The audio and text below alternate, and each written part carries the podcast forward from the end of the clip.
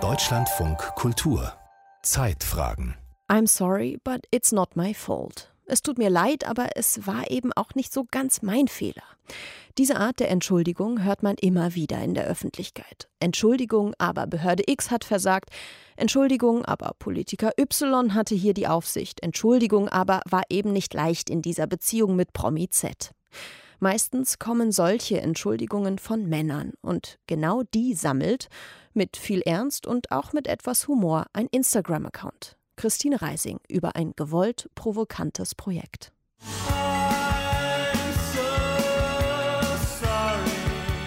I'm so sorry. Es tut mir so leid, beteuert der britische Morrissey in seinem Song Suede Head Ende der 80er Jahre. Es ist eines von vielen Liedern der Popgeschichte, die sich auf einem Instagram-Account namens Apologizing Men finden. Von Männern, die eben das tun, Entschuldigung sagen.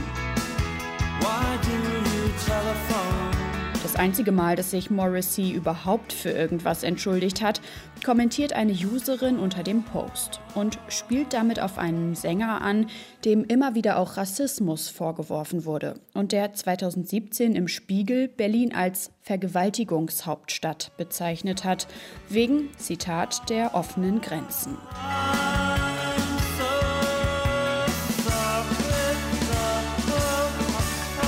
Mit ausgewählt hat den Song Julia Niemann, 33 Jahre alt, Regisseurin und eine der Autorinnen vom Instagram-Account Apologizing Man. Also eigentlich hat es begonnen mit so einer Art phänomenologischen Neugierde, jetzt auch in Zeiten der Cancel Culture und Me Too. Warum entschuldigen sich Männer so oft? Wofür entschuldigen sie sich? Wie entschuldigen sie sich? Welche Worte benutzen sie dabei? Wie sehen die Gesichter aus? Und dann irgendwann ist in uns der Ehrgeiz erwachsen, da, wenn man so will, eine Gesellschaft oder ein Sittenbild oder vielleicht sogar eine Menschheitsgeschichte abzubilden anhand der Fehltritte von Männern, was sich ganz erstaunlich gut so erzählen lässt. Die bald 1000 Posts bilden ein Kaleidoskop, lustig und ernst zugleich. Der zu laut schnarchende Mokli aus dem Dschungelbuch ist darin ebenso zu finden wie Willy Brandt mit seinem Warschauer Kniefall. Ein Aufeinanderprallen, das Leonie Seibold, 31, Dramaturgin und zweite Co-Autorin des Accounts, für nicht problematisch hält. Also wir sammeln die Entschuldigung als solche, sozusagen unabhängig vom Kontext. Also wir hierarchisieren nicht, wir kategorisieren nicht wirklich. Für uns ist die Kulturtechnik als solche sozusagen relevant und erklären dann je nach Bedarf sozusagen auch den Kontext, was ist vorher passiert, wie ging die Geschichte aus. Aber wir sammeln sozusagen flach und deswegen werden die alle gleichwertig gegenübergestellt. Laut Leonie Seibold haben die gesammelten Entschuldigungen von Männern auf dem Instagram-Kanal oftmals Unbeholfenheit gemeinsam. Also die mich am meisten aufregt, ist eine, die uns sehr häufig unterkommt, und zwar I'm sorry, but it's not my fault. Also einerseits gestehe ich es mir ein, gleichzeitig genau, ich war es nicht. Und die, das ist ein Muster, was wir derartig oft äh, wiederholt sehen, dass es schon wirklich aufregt. Ein Post zeigt zum Beispiel Gernot Blümel von der ÖVP, Österreichs Finanzminister, in der ORF-Sendung ZIP 2 vom 10. Mai. Er ist der erste amtierende Finanzminister des Landes, bei dem es eine Hausdurchsuchung gab, erwähnt der Moderator der Sendung Armin Wolf unter anderem und fragt Blümel: Finden Sie, dass Ihr Verhalten als Minister vorbildlich ist? Das nehme ich für mich in Anspruch. Falls Tatsächlich? Ein, absolut. Falls ein anderer An äh, Eindruck entstanden sein sollte, dann tut mir das natürlich leid. Blümel entschuldigt sich in dem Interview mehrmals, allerdings immer nur indirekt, für einen möglicherweise entstandenen Eindruck. Das, glaubt man den Macherinnen des Instagram-Accounts, sei typisch für die Kulturtechnik männlicher Entschuldigungen.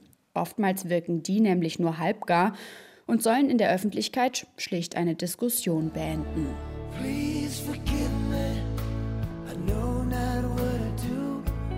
Neben Politik widmet sich der Account auch viel der Popmusik, der von Brian Adams zum Beispiel, oder auch Outkast.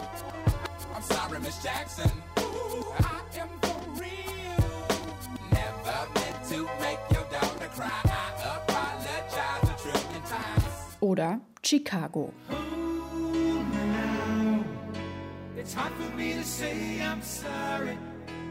Es sei schwer, sich zu entschuldigen, beklagt die Band in Hard to Say I'm Sorry von 1982. Ein Klischee, um das sich Songs oft drehen und das sich in der Realität so auch wiederfindet, meint Julia Niemann. Also R. Kelly zum Beispiel hat sich nicht entschuldigt während dieser ganzen ähm, MeToo-Vorwürfe. Und ähm, wir haben aber einen Entschuldigungsschnipsel in einem äh, Musikvideo von ihm gefunden und den posten wir dann einfach. I'm sorry. Ende September wurde der RB-Musiker schuldig gesprochen, unter anderem wegen Missbrauchs von Frauen und Kindern. Nun droht ihm eine lange Haftstrafe. R. Kellys Entschuldigung neben der von Willy Brandt, Morrisseys neben der von Finanzminister Blümel, werden hier nicht Äpfel mit Birnen verglichen, gleichgestellt?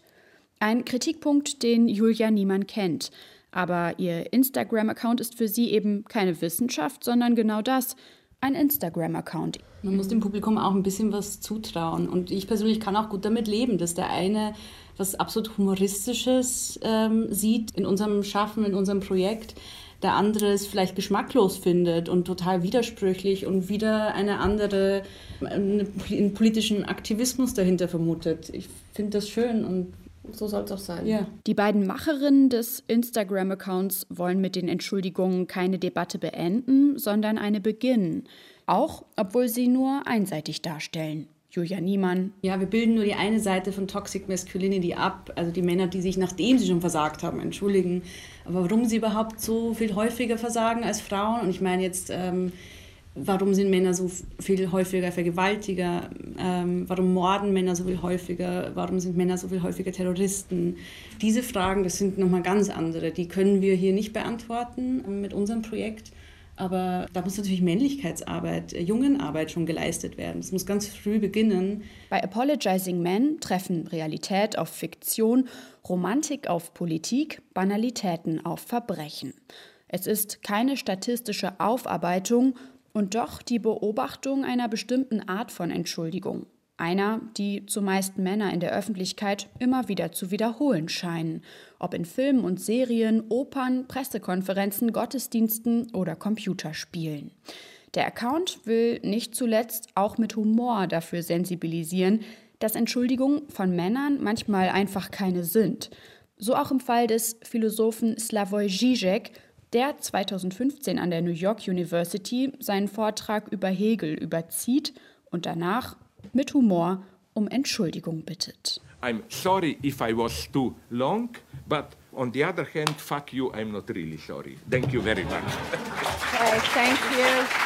Zwei Ziele verfolgt der Instagram-Account Apologizing Man, von dem wir eben gehört haben.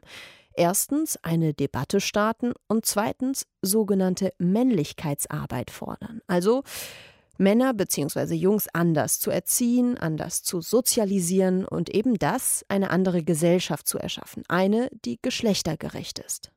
Genau das versucht auch der Germanist Christoph May. Er hat das Institut für kritische Männlichkeit mitgegründet und bietet darüber auch Seminare für Männer an und für Unternehmen oder Verbände. Christine Reising hat ihn interviewt.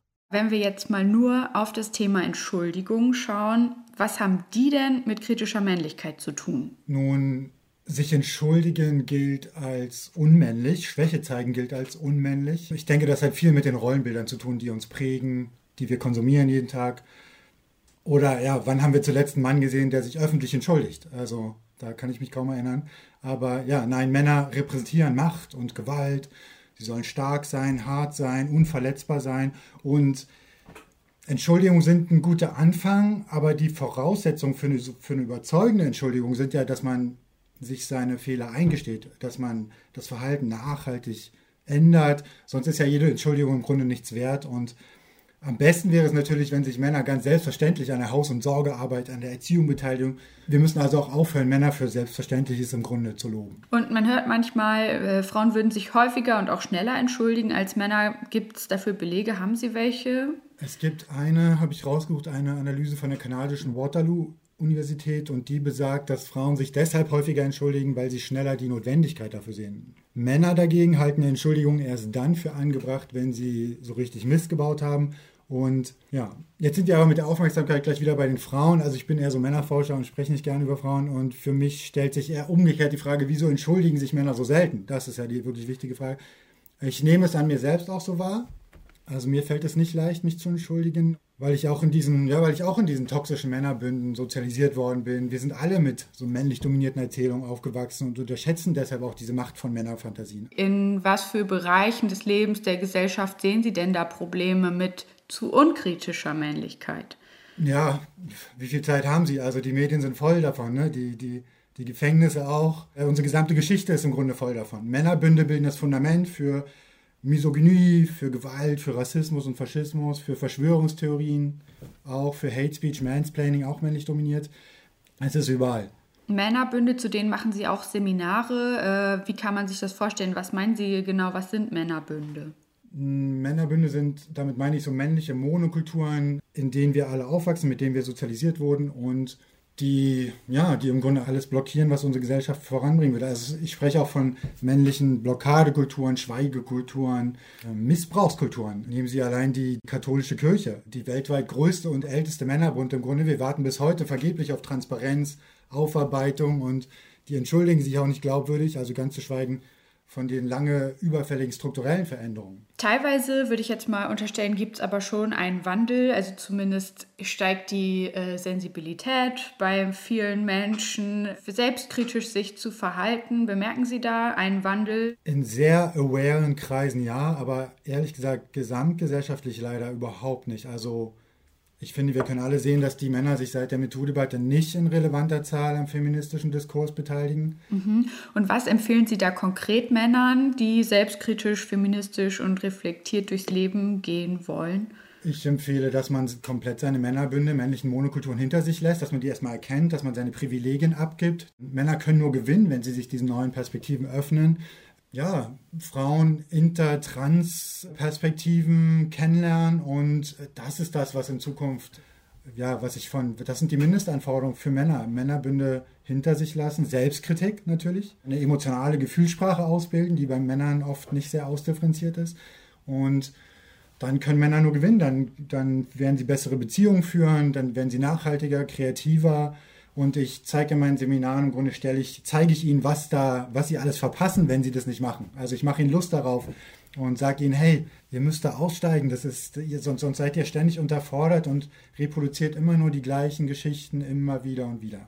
Und sind es nicht aber meistens Menschen, die zumindest schon mal offen für diese ganze Diskussion sind und dann vielleicht auch gar nicht die Beispiele äh, für besonderen Handlungsbedarf? Also erreichen Sie nicht die Leute mit solchen Seminaren, die eh schon Interesse haben, sonst würden Sie sich ja gar nicht erst zu einem kritischen Männlichkeitsworkshop anmelden. Äh, jein, also gerade die jüngere, jüngere Generation ist sehr, äh, schon sehr selbstkritisch und sehr bewusst und äh, hat das Thema auf dem Schirm, aber also es ist auf jeden Fall auch eine Generationenfrage und die traditionellen älteren Männlichkeiten in die Seminare zu bekommen, ist, ist eine Herausforderung.